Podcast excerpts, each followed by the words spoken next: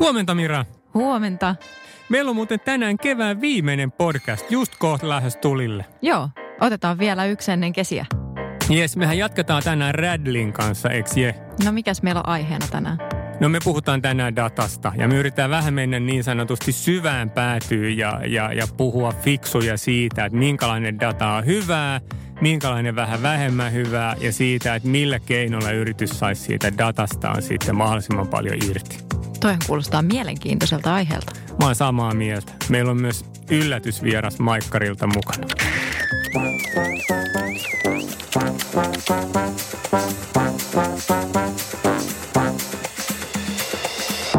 Tervetuloa kuuntelemaan IAB Finlandin Konversio-optimistit podcast-sarjaa, jonka sinulle tällä kertaa tarjoaa Radley.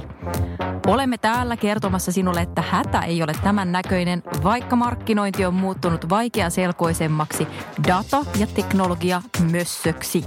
Sarjan jokaisessa jaksossa on mukana teeman tuntevat asiantuntijat ja vaihtuvat näkökulmat. Tervetuloa mukaan!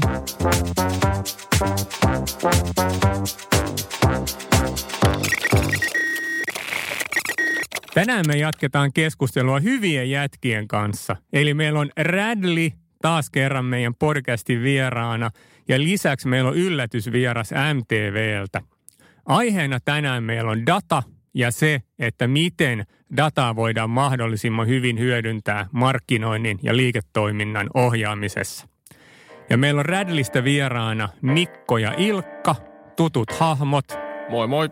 ja Moikka vaan. sitten Maikkarilta meillä on Simo Könönen. Hoidetaanko noi esittelyt alta pois niin kuin ihan virallisestikin vielä? Haluatko vaikka Ilkka aloittaa? Moi vaan kaikki. Mun nimi on Ilkka Särkiö, tuun Radlista ja toimin siellä lead consultanttina tekoälyyn liittyvissä ratkaisuissa ja meidän tuotekehityksen tuoteomistajana. Jes, ja mun nimi on Mikko Koski ja toimin Radlissa operatiivisena johtajana. Ja mun nimi on Simo Könönen ja toimin MTVllä tittelillä Chief Data Scientisti online datan puolella. Ja vastuulla on hyvinkin tehdä just päätöksiä ja miettiä, että mis- mistä me keräämme dataa ja mihin me se laitamme. Erinomasta. Mennään suoraan aiheeseen ja puhutaan niin kuin aika tärkeästä asiasta. Eli siitä, että minkälaista on hyvä data ja mitä sillä oikeasti pitäisi sitten tehdä. Aika laaja kysymys, mutta ruvetaan haarukoimaan aihetta sitten sitä kautta.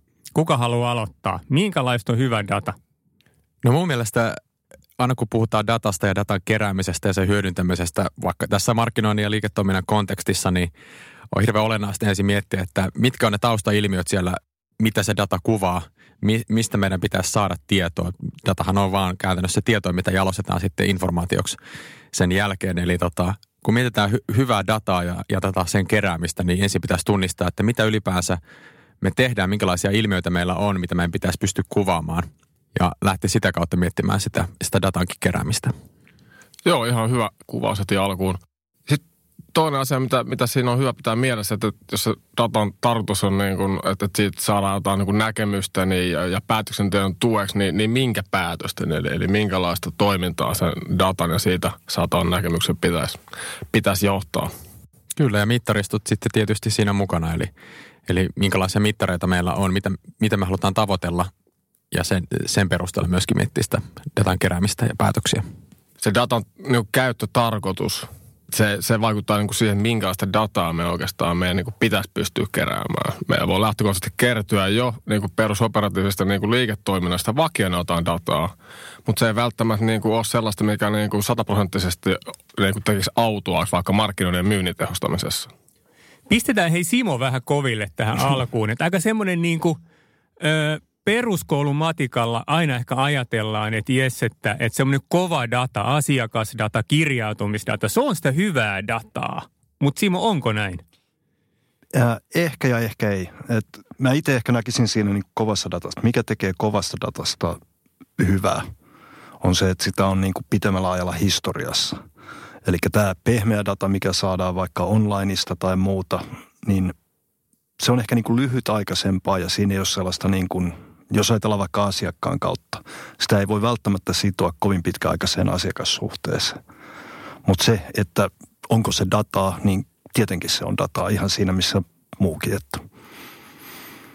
Mutta ehkä toi kiteytyy tämä kysymys, mitä tuossa äsken sanottiin, että kun meillä on tämä sana data, tuossa sanottiin aika hyvin, että kerätään dataa ja sitten se muuttuu tiedoksi ja päätöksiksi, niin se data ei itsessään niin kuin, se ei ole ehkä se, niin kuin se varsinainen pihvi, että jos me haetaan sitä hyvää dataa, niin pitäisi just kysyä, että voidaanko tästä tehdä päätöksiä ja voiko sitä ennen kaikkea tehdä jotain toimenpiteitä.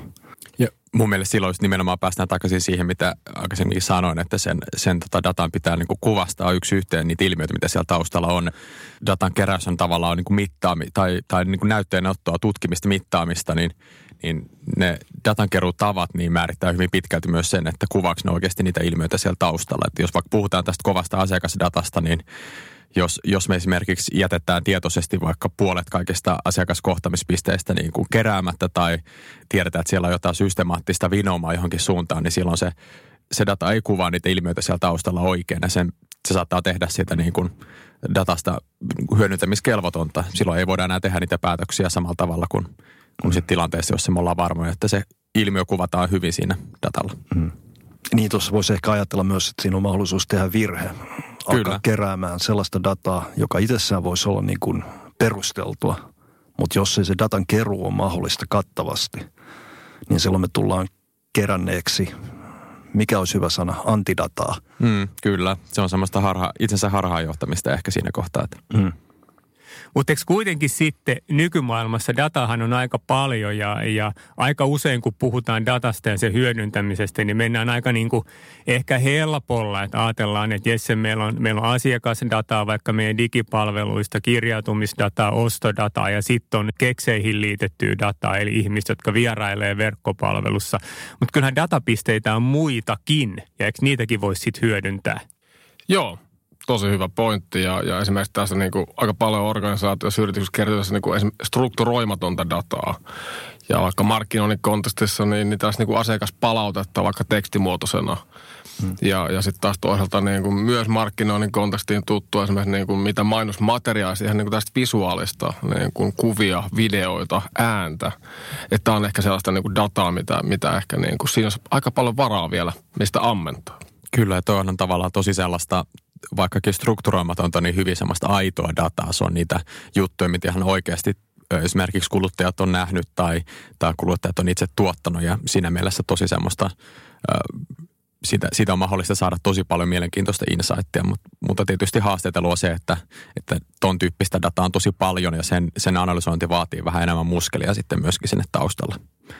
Sitten tuohon Mikon listaa strukturoimattoman datan ohjelma kyllä – itse tykkään niin kuin ajatella niin, että vaikka nykyään puhutaan paljon just vaikka asiakasdatasta ja, ja tota, vaikka just niistä evästeisiin liitettyistä datapisteistä, niin ei koskaan pidä unohtaa sellaisia aika perinteisiä niin kuin ihan, ihan liiketoimintadataa, perus jotain myyntilukuja, kävijämääriä, sen tyyppistä, mitä, mitä kertyy vaikka jostain tota, ERP-järjestelmistä, jotka liittyy johonkin tuotteisiin tai muuta vastaavaa. Ja, ja se helposti unohtuu ehkä myöskin markkinointin puolella, koska se on, se on semmoista dataa, mikä omistaa tyypillisesti aika erityyppiset osiot sitten organisaatiota. Että niihin ei välttämättä ole samalla tavalla pääsyä ja se on ehkä semmoinen, mihin markkinoinnin pitää syökätä vähän tiukemmin kiinni myöskin.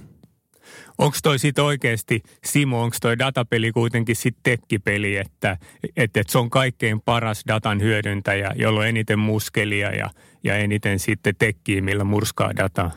Mm, no ehkä ei, vähän kärjistäen toi lähtökohtaisella kysymyksellä. En mä, en mä ehkä siis ihan sitä noin näkisi, mutta se on ihan totta, että mitä isommaksi nämä data, datamäärät menee, niin sitä enemmän siellä on semmoinen teknologinen siilo, joka syntyy, että sen data hyödyntämiseen. Ja tyypillisesti, kun lähdetään data science-projekteihin, ne lähdetään sillä, että pyritään ottaa mahdollisimman raakamuodossa dataa, mikä on ihan hyvä periaate, koska se avaa sitten tiet siihen hyödyntämiseen myöhemmin. Hankala puoli siinä on se, että semmoisen raakadatan hyödyntäminen ei ole kovin helppoa sitten sen hyödyntäminen demokratisoida yritykselle. Eli silloin se vaatii sen aggregoinnin väliin, visualisoinnin väliin – ja tätä kautta syntyy tämmöinen siilo, eli syntyy isoja tietosammioita täynnä massiivista dataa, mutta ei oikeasti ole ihmisiä, jotka siihen vielä suoraan pääs, pääsis. Eli kyllä se on ihan todellinen asia, että syntyy tämmöistä, mikä olisi hyvä, muskeli, rajoitus siihen.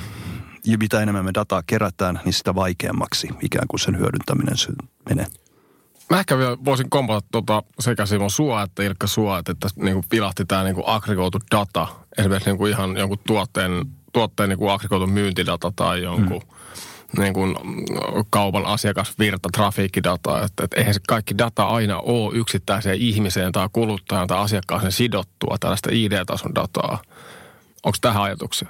Joo, kyllä mä itse fiilaan nimenomaan noita. Ne on, ne on tota, ehkä semmoisia vähän kestävämpiä datalähteitä myöskin tilanteessa, jossa tota, e-privacy-asetus on tuloillaan ja ylipäänsä tietoturva ja, ja tota, niin, niin kuluttajan niin kuin tietosuoja paranee jatkuvasti, mikä on hyvä asia, niin silloin myöskin huomioon pitäisi keskittyä. Totta kai edelleen, edelleen tota, liiketoiminnalla on tärkeää tietää ja, ja kerätä tietoa myös niistä yksittäisistä kohtamispisteistä, mutta samalla myös sen tuommoisen niin kuin, ö, koostetun datamassa merkitys kasvaa ja sitä ei pidä jättää huomiota ja sen, sen niin kuin kehitys. Sitten mä jatkaisin tuohon Simon kommenttiin tota, näistä muskelikynnyksistä tai muskelisiiloista datan, datan murskaamiseen tarvittavien teknologioiden niin kuin luomista rajoitteista, niin se tiedon hyödyntämisen demokratisointi on tosi tärkeä juttu ja aika monessa, monessa orga, isossa organisaatiossa ehkä nähdäänkin jo, että, että sinne analytiikkapuolelle syntyy semmoinen uusi layeri, uusi kerros, missä missä tota niin, niin, niistä raoista, isoista datamassoista, niin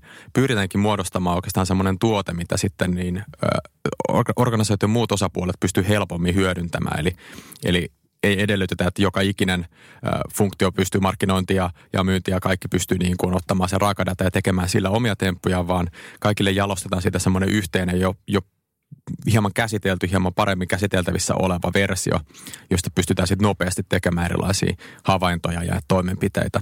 Joo, mä tosiaan komppaan ihan täysin tota ja mä itse ihan henkilökohtaisesti näen, että tämän datatyön yksi semmoinen iso taide on siinä, että rakennetaan tämmöisiä hyödyllisiä havaintomatriiseja loppukäyttäjille. Loppukäyttäjät tässä tapauksessa yrityksen sisällä niitä, jotka hyödyntää sitä dataa.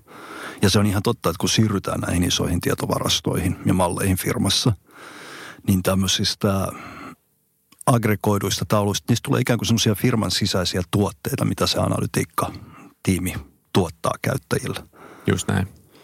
Totta, puhutaan kohta hei lisää siitä tiedon demokratisoinnista ja, ja vähän siitä, että, että mitä sillä datalla pitäisi tehdä, mutta annetaan vähän vinkkejä vielä meidän kuulijoille, että minkälaisia härveleitä sitten kun ruvetaan tekemään niin kuin datan kanssa töitä ja ajatellaan, että se ohjaa sitten, sitten tota vaikka markkinointia, niin pari vuotta sitten ajateltiin, että kaikki tarvitsee DMPn ja, ja tota, tota, nyt ajatellaan, että kaikki tarvii CDP, mutta mitä ne oikeasti sitten tarvitsee? Semmoinen niin kuin käytetään lyhenteitä, niin MVP, minkälaisia niin kuin systeemejä tarvitaan? Mä voisin avata peliä. Tota, täytyy sanoa, että mä itse en tule niin vahvasti tästä niin kuin markkinoinnin kontekstista alun perin. Ja tota, ymmärrän kyllä ne, sen arvon, mitä, mitä hyvä vaikka DMP tai CDP-järjestelmä voi tuoda. Eli siellä on niin kuin valmiita toiminnallisuuksia vaikka asiakasdatan käyttöä varten ja näin päin pois. Ne on varmasti hyviä, mutta mä itse ehkä uskon vähän enemmän sellaiseen, tota, että pitäisi pystyä hyödyntämään ihan siellä niin kuin ruohonjuuritasollakin nyt sitä informaatiota. Eli kyllä mä sanoisin, että, että ensimmäisenä otat sen Excelin auki ja, ja vedät sinne jotain mielenkiintoista dataa, olkoon ne vaikka sitten myyntidataa tai joku, joku aggregoitu asiakasdata taulu ja sitten käpistelet sitä, tutustut siihen tarkasti ja, ja tota, visualisoit sitä ja koetat löytää itse sieltä ensin niitä havaintoja. Sitten se lähtee se ymmärryksen muodostaminen ja sitten sen jälkeen ehkä nämä monimutkaisemmat systeemit onkin paljon hyödyllisempiä, kun se on tullut tutuksi niin kuin yleisluonne siitä, siitä sun datamassasta jo etukäteen. Eli Excel oli mun vastaus. Joo. Ihan loistava vastaus. Onko Simo samaa mieltä? No on mun pakko kompata taas. Mä oon varmaan Exceliä käyttänyt 20 vuotta ja mä oon melko varma, että mä en tule ikinä pääsemään sitä eroon. Et se on yleensä semmoinen, että kun kaikki muu pettää, niin Excelin datan laittaminen on se hyvä lähtökohta. Mutta se sanoen, meillä on jännä tilanne, niin kuin Excel, Excel on niin kuin ylipäätään tauluklaskennan niin kuin konsepti on aika vakiintunut. Mutta se samaan aikaan nämä uudet BI-välineet, onko ne sitten Tableau, Power BI, jotka on niin kuin askeleita vähän eteenpäin ja ne korjaa niitä Excelin isoja ongelmia, eli esimerkiksi suoran tietokantayhteyden on hyviä välineitä. Markkinoinnin puolella, mitä on seurannut, on ehkä ollut enemmän aktivismin kiinni tuossa infrastruktuurissa jo no, kauan aikaa sitten. Mutta nykyisin kun mä katson, että minkälaisia alustoja vaikka Facebookin oma alusta on – niin nehän on ihan kokonaisia DMP-järjestelmiä. Ja täy, eli nämä alustat, joista voi ostaa mainostilaa, niin ne on kehittynyt huimasti. Ja mä voisin kuvitella, että monet markkinoijat nimenomaan käyttää vain sitä alustaa, minkä se julkaisija tarjoaa. Joo, mä kompaan tähän, tähän Simo sua, että ei läheskään kaikki, kaikki markkinoit ala rakentamaan se omaa data-infraa. M- mutta totta kai tämä on myös sellainen suuntaus, mihin koko ajan mennään. Eli, eli ei välttämättä sulla tarvitse olla niin kuin, tiedätkö, rykmenttiä IT-osaajia, että saat jonkun vaikka niin kuin tällaisen pilviympäristön pystyyhän se voit alkaa keräämään, keräämään niin kuin nopeasti aika monipuolistakin data-aineista. Mm. Mutta se rykmentti ehkä tarvitaan just sit siinä vaiheessa, kun halutaan viedä sinne aktivointialustalle omaa dataa. Eli Kyllä. siitähän se on, se on se olennainen kohta. Siinä kohtaa, kun vaikka Facebookin omat data, data tota, kyvykkyydet ei riitä ja haluaa tuoda nyt omat asiakkaat sinne kyytiin mukaan, niin sitten, sitten tarvitaan ehkä sitä. Täsmälleen, ja silloin, silloinhan nuo alustat nimenomaan niin kuin herää henkiin. Jep. Ja tuommoisessa paikkaa mä uskon, että vielä tämmöisellä, se on niin kuin hullu sanoa, että klassisilla ratkaisuilla niin kuin DMP, mutta no on ehkä nyt tässä vaiheessa klassisia. niin niillä on vielä niin kuin aika iso rooli. Että ne toimii just välineinä viedä sitä dataa sinne aktivointipaikkaan ja niihin asiantuntijajärjestelmiin, mitä markkinoijat käyttää. Oleellista on kuitenkin se, että, että sitä dataa osataan hyödyntää, ei se, että sitä dataa on. Ja, ja, ja siinä datan hyödyntämisessä niin, niin puhutaan tämmöistä, tämmöisestä termistä kuin datalukutaito.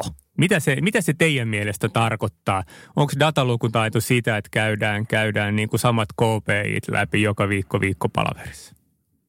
Ei, ei se kyllä ehkä ihan sitä ole. Mun mielestä tässä nyt varmaan äh, Simo ja Mikko voi, voi täydentää, mutta mä heitän nyt ensimmäisen mun mielestä datalukutaidon semmoisen pääpointtiin pöytään, joka on mun mielestä niin kuin suuruus, suuruusluokkien arviointia ja sitten niiden kytkeminen niihin todellisiin ilmiöihin siellä datan taustalla. Eli mun mielestä datalukutaito hyvin niin kuin yksi kulmakivi on, on just se, että kun, kun näkee jotain käppyröitä ja, ja numeroita, jotain, jotain mittareita ja arvoja, niin heti pystyy sitten niistä heittämään it, itselleen semmoisen arvion, että onko tämä nyt pieni vai suuri, onko tämä muutos edelliseen pieni vai suuri, merkitseekö se oikeasti jotain niiden ilmiöiden kannalta vai onko tämä nyt vaan kohinaa siellä taustalla. Eli, eli mä itse muistan omassa niin kuin insinöörikoulutuksessa varmaan ihan, ihan ensimmäisten kurssien niin kuin harjoitustehtäviä oli, oli nimenomaan semmoiset suuruusluokka-arvioinnit. Eli oli jotain yksinkertaisia lähtötietoja, sitä piti koittaa heti arvioida, että mikä se tulos suurin piirtein olisi ja,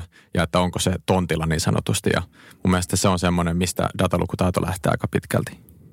Onko tuossa datalukutaidossa ja sen opettelemisessa, niin, niin eikö se ole vähän myös siis sen organisaation rooli, että se opettaa ihmisiä niin kuin lukemaan sitä. Ei se voi olla vaan niin, että se analyytikko on se, joka niin kuin tuo niitä uusia innovaatioita datan pohjalta. On varmasti just näin ja toki tästä päästään, päästään tota, sivulauseessa voi mainita niistä kyvykkyyksistä, ehkä taidoista pitää, pitää olla, että ei, mennä ehkä tänään tarkemmin siihen niin kuin osaamisprofiileihin, mutta ehkä se perus niin kuin ymmärrys vaikka tilastotieteestä mm-hmm. ja, ja, ja, näin. Ja vaikka ihan jopa lineaari algebrasta pikkasen sieltä lukion pitkän matikan tunnelta, niin jees tämän paljon. Ja mitä mä haen täällä ehkä takaa on se, että, että niin kuin vaikka markkinoinnissa aika paljon puhutaan, että hei, täällä löytyy korrelaatio. He nämä asiat korreloivat keskenään. No, Oletko ikinä laskenut vaikka Excelissä niin kuin kahden muuttuvan välistä korrelaatiota? Mm. jos, jos tällaista niin kuin ihan todella perusosaamista tuotaan sinne niin kuin kaikkien työpöydälle, niin se ehkä auttaisi tässä niin kuin datan lukemisessa ja ymmärtämisessä. No minkälaisia keinoja sitten sillä yrityksellä voisi olla? Että miten se opettaa sitten? Miten yritys opettaa työntekijöitä datalukutaitossa? Mä uskon itse, että ihan niin kuin hyvä visualisointi on tosi tärkeä juttu. Ja nimenomaan se, mikä on hyvä visualisointi, se on se, että se ei johda niin kuin alkumetreillä harhaan. Eli että minkälainen olisi ideaalista niin kuin tapaa opettaa datalukutaitoa. Niin mä uskon, että visualisointia voisi suunnitella ihan samalla tavalla kuin vaikka esimerkiksi jotain brändiopasta suunnitella. Eli yrityksellä on ihan systemaattinen käsikirja, miten data esitetään. Ja tämä esitystapa sitten toistuu kaikissa visualisoinneissa. Koska iso osa, kun ihmiset menee harhaan dataluvussa, niin ne oikeasti vaan menee harhaan siinä visualisointitekniikassa. Ne lukee sitä väärin Ne ei välttämättä ymmärrä hienouksia. Ne näkee trendejä siinä, mitkä ei ole oikeasti merkittäviä trendejä. Et toi kysymys just korrelaatio, se on aina vähän niin kuin vaikea juttu, koska siinä voi jäädä semmoiseen niin kuin suvantoon, että onko tämä korrelaatio merkitsevä ja so what, vaikka se onkin. Ja, Joo. pelkästään tuon kysymyksen voi väistää sillä, että se visualisointi on rakennettu niin, että se näyttää korrelaation silloin, kun se on, ja ei todellakaan näytä sitä silloin, kun sitä ei ole siellä. Tätä on nimenomaan siis datalukutaito. Tästä on kyse. Mm. Joo. Kyllä, eli sillä henkilöllä, joka se visualisoinnin myöskin tekee, niin pitää olla se ö, hyvä, hyvä datalukutaito ja, ja, ja kyky ymmärtää niitä ilmiöitä siellä taustalla. Ja mun mielestä visualisointikulma on hirveän, hirveän tärkeä tässä näin, koska ne henkilöt, jotka tekee visualisointeja tai toisaalta tulkitsee niitä, ne käyttää tosi paljon valtaa organisaatiossa ja Kyllä. tavallaan siinä, siinä on mahdollista tehdä niin kuin, todella, todella paljon niin kuin hallaa ja toisaalta hyvää, hyvää niin siinä, miten niitä visualisointeja tehdään. Joo. Ja toi on ehkä semmoinen niin kuin asia, mikä mulla on, että jos pitäisi ajatella niin kuin kritiikkiä näihin moderneihin BI-välineisiin. Mä nyt sanon syypäitä, että niin kuin Looker ja Power BI ja Tableau on just se, että niissä on niin iso se kirjasto, mistä käyttäjät voi tehdä. Ja sillä voit oikeasti päätyä tilanteeseen, että ihan sama asia voidaan visualisoida kymmenillä eri tavoilla. Kyllä. Eikö se kuitenkin mene sit, jos se, jos se työnantaja tukee omalla tekemisellään sitä, että se niin kuin datalukutaidon kehittämistä ja kehittymistä ja tarjoaa vaikka sit sitä oleellista dataa sitten visuaalisesti nätisti ja näin poispäin. Mutta eikö se lopullinen vastuu kuitenkin ole sit sillä yksittäisellä ihmisellä, että miten se yksittäinen ihminen pystyisi kehittämään sitä omaa datalukutaitoa. Pitääkö sen avata Excel ja ruveta tekemään korrelaatioita? No kyllä mä uskon, että tämä edesauttaa sitä aika paljon. Että, sen sijaan, että aina vaan katsotaan, kun kaverit tekee näitä valmiita niin kuin esityksiä ja, ja käppyröitä, niin ota Excel auki ja piirrä sieltä itse. Sillä Joo, hands on, on, on varmasti se niin kuin hyvä lähtökohta. Ja toinen tai ehkä vähän kliseinen, mutta tota, semmoinen yleinen tavallaan tietoisuuden mun mielestä kasvattaminen, että ihmiselle muodostuu semmoinen käsitys, että tämä on oikeasti tärkeää, että tämä ei ole mikään vitsi, että niin kuin vaikka sillä, että miten sä sen käppyrän piirrät, niin on väliä. Niin, niin se, se on aika kriittistä, että jos ei ihmiset ymmärrä, että tavallaan sillä voi olla isosti merkitystä vaikka että ihan isoinkin päätösten suhteen, että vaikkapa, että, että markkinoinnissa tiputetaanko me joku kanava pois meidän tota, näkyvyysvalikosta tai leikataanko me joku tuote pois meidän valikoimasta, niin saattaa olla päätöksiä, mitkä on voinut seurata vain niin heikosta dataluvusta jossain kohtaa sitä pitkin, pitkin matkaa. Toi on hyvä pointti ja mä oon itse huomannut sen, että niinkin yksinkertainen tapa, että sä itse yrität kirjoittaa auki vaikka jonkun graafin tai jonkun vastaavan niin kuin löydökset – Hmm. Tiedätkö, että sä et vaan tuijota sitä, vaan sä yrität kirjoittaa, että mikä tässä on oleellista, niin sekin auttaa tosi paljon ja se kehittää sun omaa datalukutaitoa aika paljon. Joo, kyllä. Just se, että pystyy suomen kielellä kääntämään niitä tuloksia, niin se, siinä se kehittyy tosi paljon. Sun pitää ehkä miettiä pikkusen syvällisemmin, syvällisemmin niitä asioita.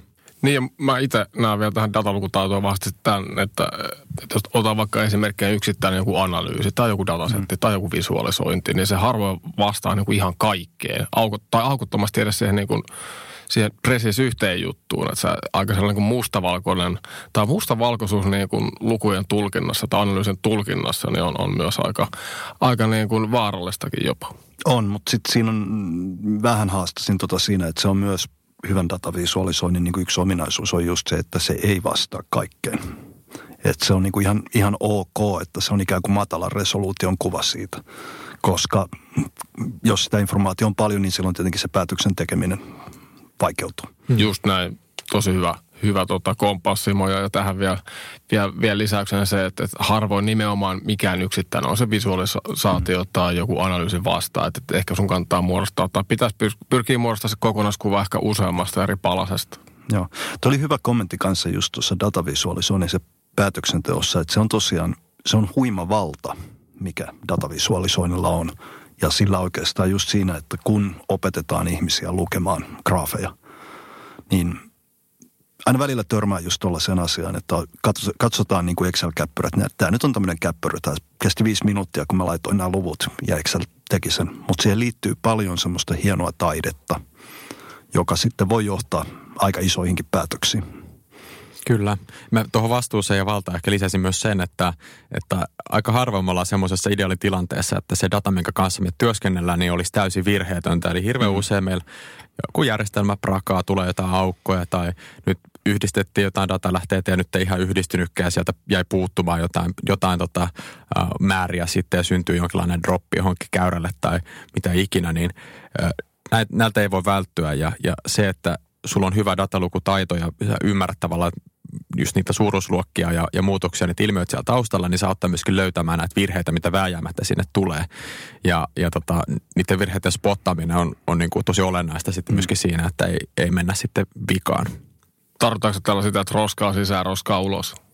Klassinen.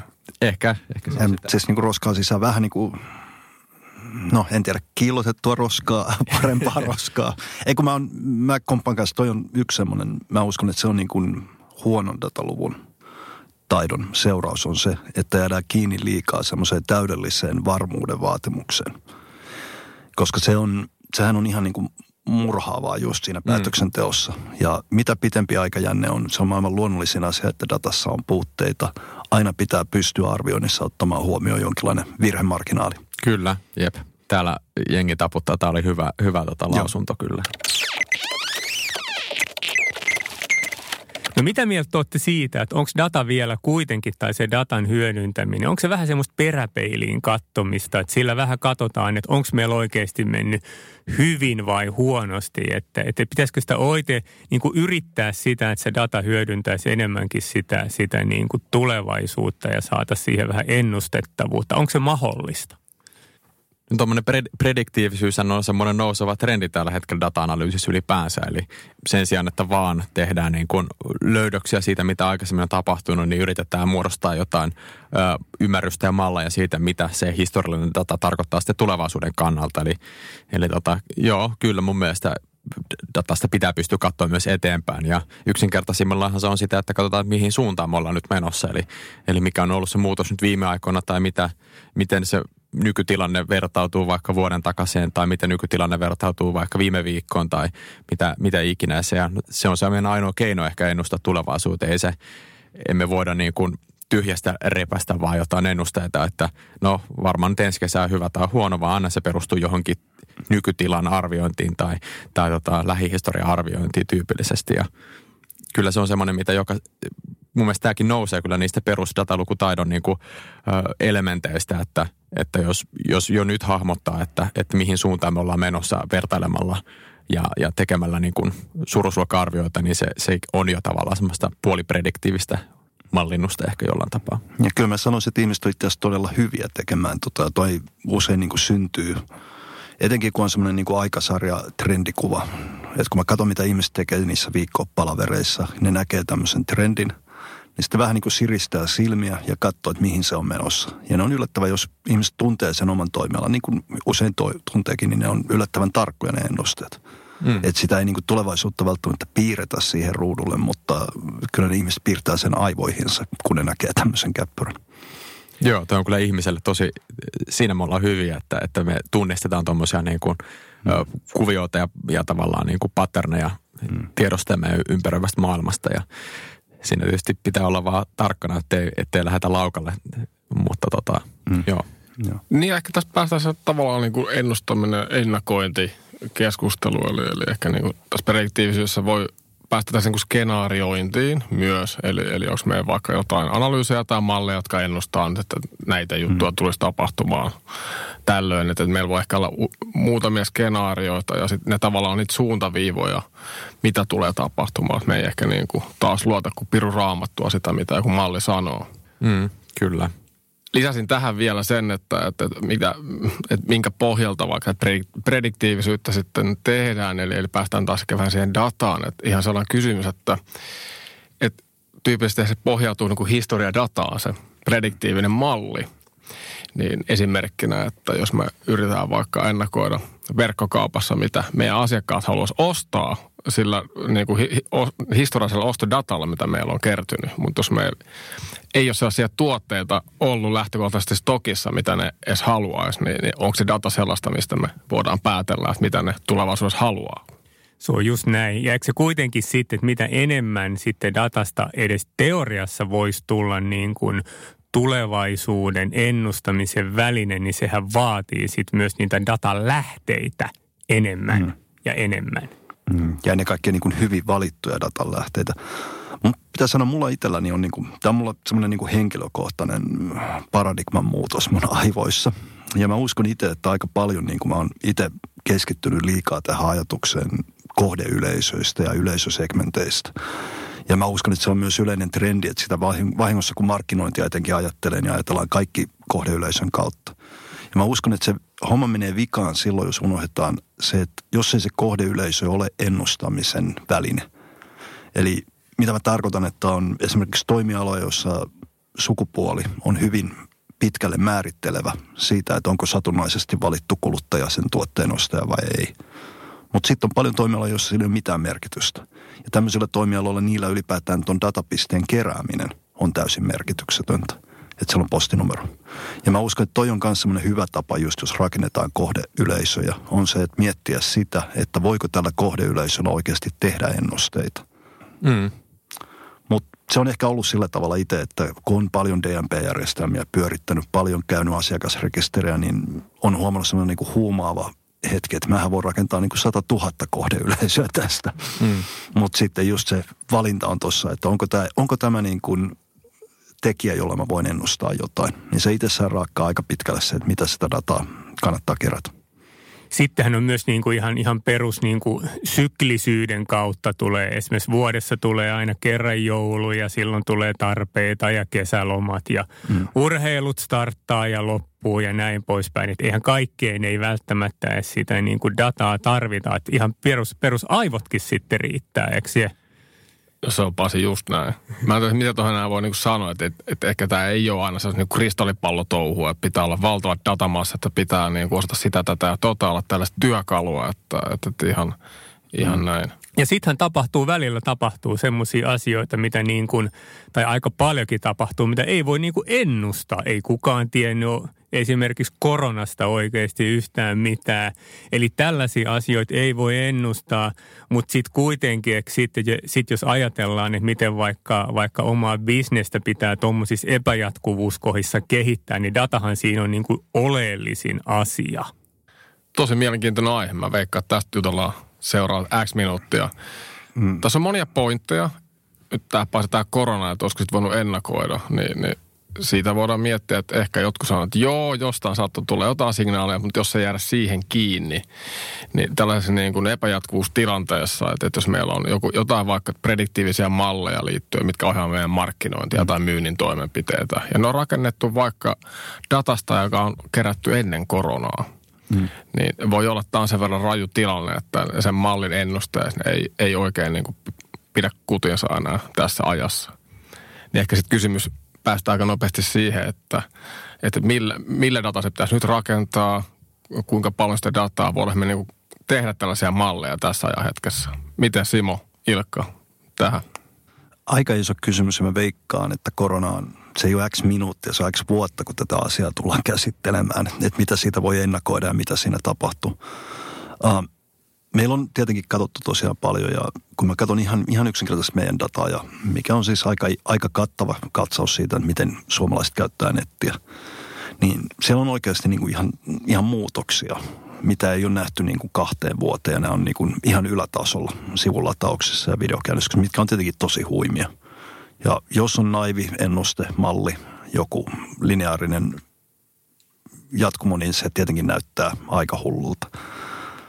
Mutta sitten toisen, toinen puoli on se, että ei ne niin tietyt realiteetit, nyt jos puhutaan ihan tästä todellisuudesta, missä me ollaan, niin ei ne ole minnekään muuttunut. Ihmisillä on tietty määrä minuutteja vuorokaudessa ja niillä on yhä sohvat kotona, ne katsoo TVtä siellä, että ehkä ne katsoo vähän enemmän, mutta Eli nyt jos ajatellaan, että ennakoinnissa on just se, että tulee yllättävä tapaus, niin yksi väline on siitä katsoa just sitä, että mikä ei ole muuttunut.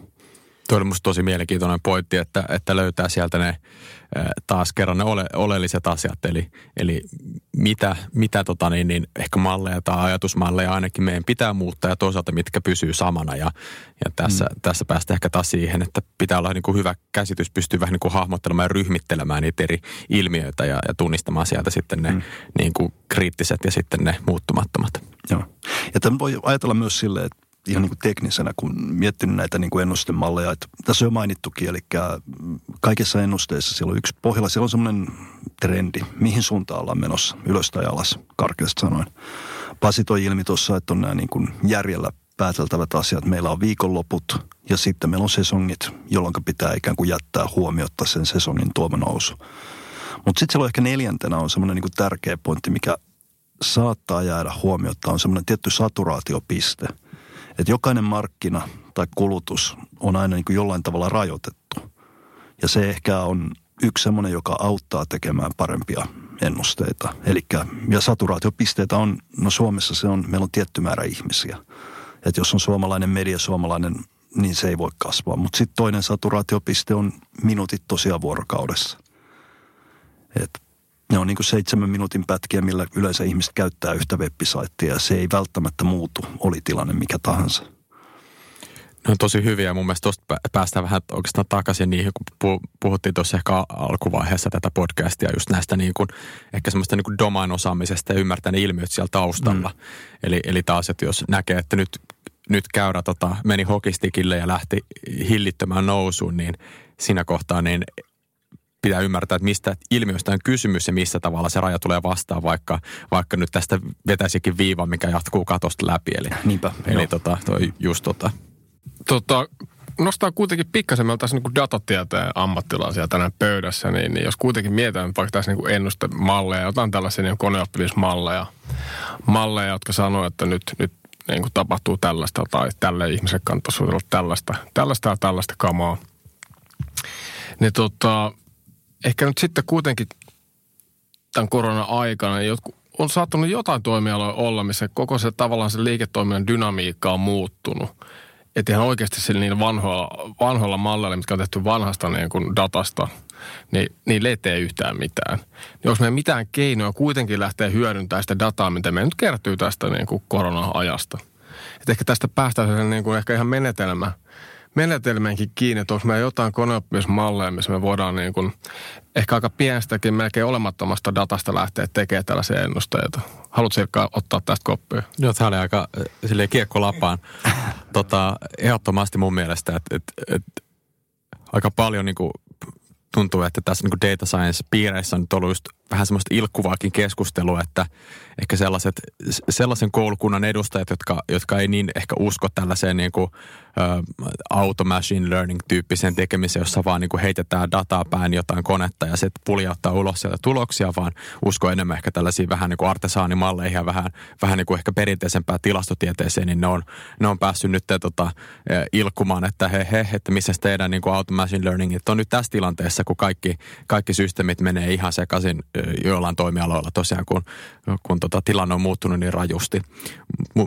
Se on ehkä, ehkä vähän liottelua heiltä, mutta mun mielestä siinä on totuuden siemen, että, että tota, pitäisi pystyä vähän niin kuin rinnakkain niin kuin tarkastelemaan molempia vaihtoehtoja. Eli, eli sulla voi olla niitä tosi ison datamassan, historiadatan päällä pyöriviä tarkkoja ennustemalleja, mutta sitten heti kun me nähdään – ehkä jonkun yksinkertaisemman analyysin kautta, että nyt vaikka niiden ennustemallien tarkkuus niin romahtaa totaalisesti, niin sitten pitää ottaa käyttöön ehkä vähän yksinkertaisemmat, perinteisemmät menetelmät, jotka perustuu ehkä vahvemmin johonkin oletuksiin ja, ja tota, semmoiseen hyvin niin kuin lähiaikaiseen dataan ja, ja pystyy niin kuin adaptoitumaan tilanteeseen siirtymällä käyttämään tämmöisiä toisia malleja. Ne, silloin ehkä puhutaan esimerkiksi, että se automation learning-malli on joku, joku tota, isolla datamassalla koulutettu neuroverkko, joka ennustaa vaikka kuluttajien käyttäytymistä hyvinkin tarkalla tasolla. Se ei enää toimi. Pitää esimerkiksi ottaa vaan käyttöön jotain, just, jotain ihan, ihan perus, vaikka jotain ö, lineaarisia tai, tai eksponenttisovitteita, mitkä, mitkä sitten sovitetaan johonkin vaikka kävijävirtadatoihin ja niiden perusteella voidaan vaikka arvioida sitä lähitulevaisuuden toimintaa. No mitä sitten vielä tällainen, niin kuin, vielä poraudutaan syvemmin tällainen, niin kuin ehkä tällainen vahvistusoppiminen, oppiminen, reinforcement learning, mikä on aika kova, kovassa tota, nosteessa ollut viimeiset vuodet. Eli ajatuksena tällainen, meillä tavallaan, jos meillä ei ole tai mistä se niin kuin opetusaineisto muodostetaan, että ehkä siinä niin kuin koressa on tällainen niin kuin exploration exploitation, eli meillä on joku malli, mikä lähtee kokeilemaan erilaisista vaihtoehdoista. Hmm. Sitten kun me tehdään niitä toimenpiteitä, me saadaan sieltä palautetta, miten ne on toiminut. Ja se on tavallaan se opetusaineisto, mitä me kerätään niin kuin aika lennosta.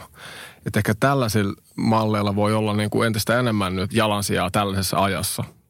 Joo, mä oon ihan samaa mieltä. Eli, mm. eli kun ei enää voida luottaa siihen meidän pitkäaikaiseen historiadataan, niin sitten voi ollakin tehokkaampaa tosiaan hyödyntää vaan niitä niin kuin juuri nyt tapahtuvia, tapahtuvia vasteita meidän toimenpiteeseen. Eli just, just tuommoinen malli, jossa esimerkiksi joku yksinkertainen päätöksenteko luovutetaan tällaiselle vahvistusopivalle järjestelmälle, joka tekee erilaisia, käytännössä vähän niin kuin vaihtelee, vaihtelee niitä päätöksiä pienen, pienen rajon sisällä ja kerää niistä kokemuksia ja sitä kautta oppii lisää ja pystyy sitten laajentamaan sitä avaruutta, missä niitä päätöksiä tehdään ja lopulta löytää sieltä ne parhaat, parhaat tota, niin, niin, suunnat ja keinot ja sitten jää hyödyntämään niitä. Kiitos hei. Meillä on ollut hyvä keskustelu tosi mielenkiintoisesta aiheesta. Haluatteko loppuun antaa vähän vinkkejä siitä, että, että minkälaiset asiat olisi semmoisia niin ehkä ekaksi duunattavia juttuja öö, markkinoijalle, että miten se pitää oman datansa tuoreena – ja, ja, ja pari vinkkiä vielä, että, että miten, miten data saadaan helpoiten ajamaan sitä markkinointia ja liiketoimintaa eteenpäin. Mä annan teille vähän, tiedätkö, niin kuin miettimisaikaa. Mä vastaan itse, vaikka mä en hirveän niin kuin dataguru oikeastaan olekaan. Mun mielestä tärkein olisi se, että pistäisi itsensä vähän peliin ja rupeisi vaikka niin kuin, tiedätkö, kirjoittelemaan itse paperille niitä löydöksiä siitä datasta, mitä, mitä tällä markkinoijalla on. Että jos sä kirjoitat jonkun, niin sä joudut ainakin sitten tekemään vähän duunia siinä, että sä saat sen oleellisimman ajatuksen sitten, sitten kirjoitettua alas. Toi on tosi hyvä vinkki. Mä, mä tota, heittäisin tai sanoisin, että tämä, tämä olisi ollut mun ykkösvaihtoehto ehdottomasti myöskin näiksi, että miten päästä, päästä liikkeelle. Mutta tota, jos pitäisi jotain muuta mainita, niin mä ehkä sanoisin, että jos olet markkinointifunktiossa oleva, oleva tota henkilö – ja tuntuu, että datan kanssa ei ehkä vielä pysty niin kuin ohjaamaan vaikka sitä markkinoinnin toimintaa kauhean hyvin datan perusteella, niin aika usein se syy voi löytyä siitä, että vaikka ehkä se markkinoinnin data onkin jo aika hyvin hallussa, niin se varsinainen liiketoiminnan ja myynnin data on, on vähän hukassa. Eli mä sanoisin, että marssi sinne teidän tota niin, niin, myynnin puolelle tai, tai tota, ehkä se on joku IT-osassa tai joku muu, mikä hilloo sitä, sitä ERP-järjestelmän sy- syvyyksissä asustavaa varsinaista liiketoiminta- ja myyntidataa. Ja pyydä se sieltä ulos jossain nätissä muodossa, mikä sun omille taidoille sopii ja, ja laita ne vierekkäin ne sun uh, Google Analytics tai, tai tota, jotkut TV-spottidatat tai, tai mitkä ikinä digimarkkinoinnin datat niiden myyntidatojen kanssa – vaikka nyt sitten siellä Excelissä ja, ja tutustu niihin ja vertailla niitä keskenään. Musta tuntuu, että siitä aika, aika moni pystyy syötymään tosi paljon ja sieltä löytyy niitä heti havaintoja, mitkä auttaa sitä ohjelmaa myöskin markkinointia. Ja mä vähän kumpaan kanssa, tota, että kannattaa ystävystyä sen IT-dataosaston kanssa. Elikkä, ja se voi viedä mun mielestä vielä pitemmällekin. Että tosiaan mä mainittin tästä jo aikaisemmin tuossa, kun oli näitä Muun on tehnyt vaikutuksen esimerkiksi se, että kuinka iso alusta, sanotaan pelkästään Facebookin oma mainosalusta on tällä hetkellä. Mutta se oikeasti lähtee lentämään siinä vaiheessa, kun sinne saat sen oman datan sisään. Ja tuossa on ehkä just taas palataan asiaan, josta ollaan jo puhuttu, on se valinta, että mitä sen datan pitäisi olla. Mutta pelkästään sen datan tuominen sieltä ERPn tai jonkun syövereistä sinne Facebookiin voi antaa ihan uusia välineitä tehdä ihan sitä konkreettista hommaa. Ja toinen puoli on nuo Excel-harjoitukset ja muuta, niin me just mietin, että mikä siinä on niin kuin, mun mielestä tuo kirjoittaminen on hirveän hyvä asia, niin omien havaintojen tekeminen on. Mutta ennen kaikkeahan toi itse tekeminen ja harjoitteleminen, se tuo sitä varmuutta siihen päätöksentekoon. Että siitähän siinä on kyse, että pääsee irti siitä, että nyt mulla on analyytikko antanut tämmöisen käppyrän tai nyt tämä järjestelmä on antanut mulle tämmöisen numeron, niin uskaltaa vähän haastaa sen numeronkin ja tehdä päätöksen ja sitä itsevarmuutta ei voi saada millään muulla kuin tekemällä töitä sen eteen. tosi hyviä pointteja. Mä voisin nostaa tähän, tähän ehkä yhden, mikä, mikä on mielen päällä, niin tämä tämä, mistä puhuttiinkin jo, että se, se data pitää pystyä niin kuin, vaikuttamaan toimintaan. Meidän pitää hmm. pystyä muuttamaan niin kuin, meidän tekemistä sen pohjalta. Toki se voi olla vaikeaa, vaikeaa isossa organisaatiossa ja, ja, ja näin, mutta että siihen kannattaa keskittyä. Kyllä se niin kuin, tosi turhauttavaa, että, että, että sä oot tehnyt hirveästi duunia ja, ja kerännyt dataa ja myllännyt sitä ja ties mitä. Mutta mut se ei johda niin kuin, ensimmäiseenkään niin kuin, muutokseen. Tämä on sellainen, missä on varmasti paljon otettavaa ihan kaikilla. Kyllä joo, toi turhautuminen on varmasti molemmilla puolilla, siellä IT-puolella ja siellä aktivointipuolella niin kuin jaettu turhautuminen. Että tehdään paljon töitä hienoa dataa ja Jep, ja ehkä tämä no. nimenomaan se, mitä te sanotte äsken, että, että menkää sinne, missä data asuu. Ja data asuu aika monessa paikassa. Että mm. ehkä se viesti myös, että se data ei ole yksittäisen ihmisen tai funktion tai, tai niin kuin tällaisen porukan niin kuin mm. yksin oikeus. Että se on niin kuin kaikkien asia. Tästä päästään sen datan demokratisointiin. Joo. Vielä yksi semmoinen juttu tuossa, että tuossa on yleensä, kun arkkitehtuurikeskustella on semmoinen kirosana toi siiloutuminen, että data siiloutuu, mutta ei se välttämättä ole kokonaan huono asia, koska se on niin kuin, se siiloutuminen on myös sitten tapa saada sitä päätöstä eteenpäin. Että se on niin kuin välillä ihan ok, jos esimerkiksi markkinoinnin konversiot ja markkinoinnin kaikki data elää vaikka jossain yhdessä järjestelmässä. Sitä ei edes yritetäkään mihinkään tietovarastoon vielä koska se taas kerran jouduttaa sitä päätöksentekoa, jouduttaa sitä kierrosaikaa, että saa omat tuloksensa. Että ehkä vähän liikaa, tosiaan liian, liian huonossa maineessa toi datasiilo. Hmm. Joo, ei ehkä kannata ruveta rakentamaan jotain, jotain Iisakin kirkkoa, vaan, vaan sen niin kuin todella täydellisen niin kuin datavaraston jotenkin tekemisen vuoksi, että voi sitten lesoilla jossain Turulla ja Toreilla, että meilläpä kaikki data menee samaan purkkiin jo samaan aikaan. Se tarkoittaa sitä, että, että on, on kulunut vaikka vuosia tai, tai, tai mikä ikinä aika siihen, että, että sitä dataa on vaan hillottu ja mietitty jotain niin kuin teknisiä yksityiskohtia se varastointiin liittyen, mutta ei ole pystytty sitten oikeasti johtamaan sillä toimintaa esimerkiksi. Mm. Tuo oli kyllä Simo ihan niin kuin Mä oon ehkä vähän suuttunut sulle tuosta sun viimeisestä kommentista. Mä oon aina tähän päivään asti ajatellut, että suurin synti on pitää data siiloissa ja nyt sä sanoit, että se ei välttämättä olekaan huono. Mä en tule oikeasti niin kuin nukkumaan varmaan nyt pari päivää. Mun on, mun on pakko sanoa, että tämä on toinen semmoinen niin kuin iso ajatuksen muutos, mikä on mulla tapahtunut tässä aikana. Mä oon ollut kanssa yhdessä vaiheessa semmoinen, että tietenkin me on pakko saada kaikki siilot pois maailmasta ja data yhteen paikkaan. Mutta siinä on, mun mielestä siinä on, se on oikeastaan semmoinen niin vaihtokauppa, eli että jos se data laitetaan siihen yhteen siiloon, niin siinä on vaara uhrata näiden niin kuin datan hyödynteen oma autonomisuus. Ja se itsessään saattaa olla aika iso isku. Ja toinen on, siinä on vähän sanotaan näin niin kuin insinöörinä, se on vähän liiankin niin kuin kutsuva se toive siitä isosta datasammiosta. Että se on niin kuin itseään tarkoittava semmoinen Baabelin tornirakennelma, että olisi se tosi mahtava rakentaa, mutta sitten se saattaa olla liian kutsuva, että siinä unohtuu niin kuin ne käytännön asiat. Jep. Hyvä jäbät. Musta oli aivan loistava keskustelu ja jotenkin mä oon melkein herkistynyt näistä ja viimeisistä kommenteista. Me puhuttiin datasta, joka on kuitenkin, se on kuitenkin siellä insinööritieteiden ytimessä, mutta sitten me ollaan, me ollaan niin kuin kuitenkin yhdessä sitä mieltä, että, että konkreettiset toimenpiteet ja se, että ruvetaan itse vaan toimeen ja eikä välttämättä heti mennä kauppaan ostaa lisää härveleitä, niin sillä päästään ainakin hyvin alkuun. Kiitos tosi paljon. Oli, oli mahtava keskustelu ja mahtava podcast. Kiitos Pasi. Kiitoksia. Kiitos kaikille. Kiitokset vielä vieraille ja kiitokset myös kuuntelijoille. Ja hyvää kesää kaikille. Palaillaan syksymällä.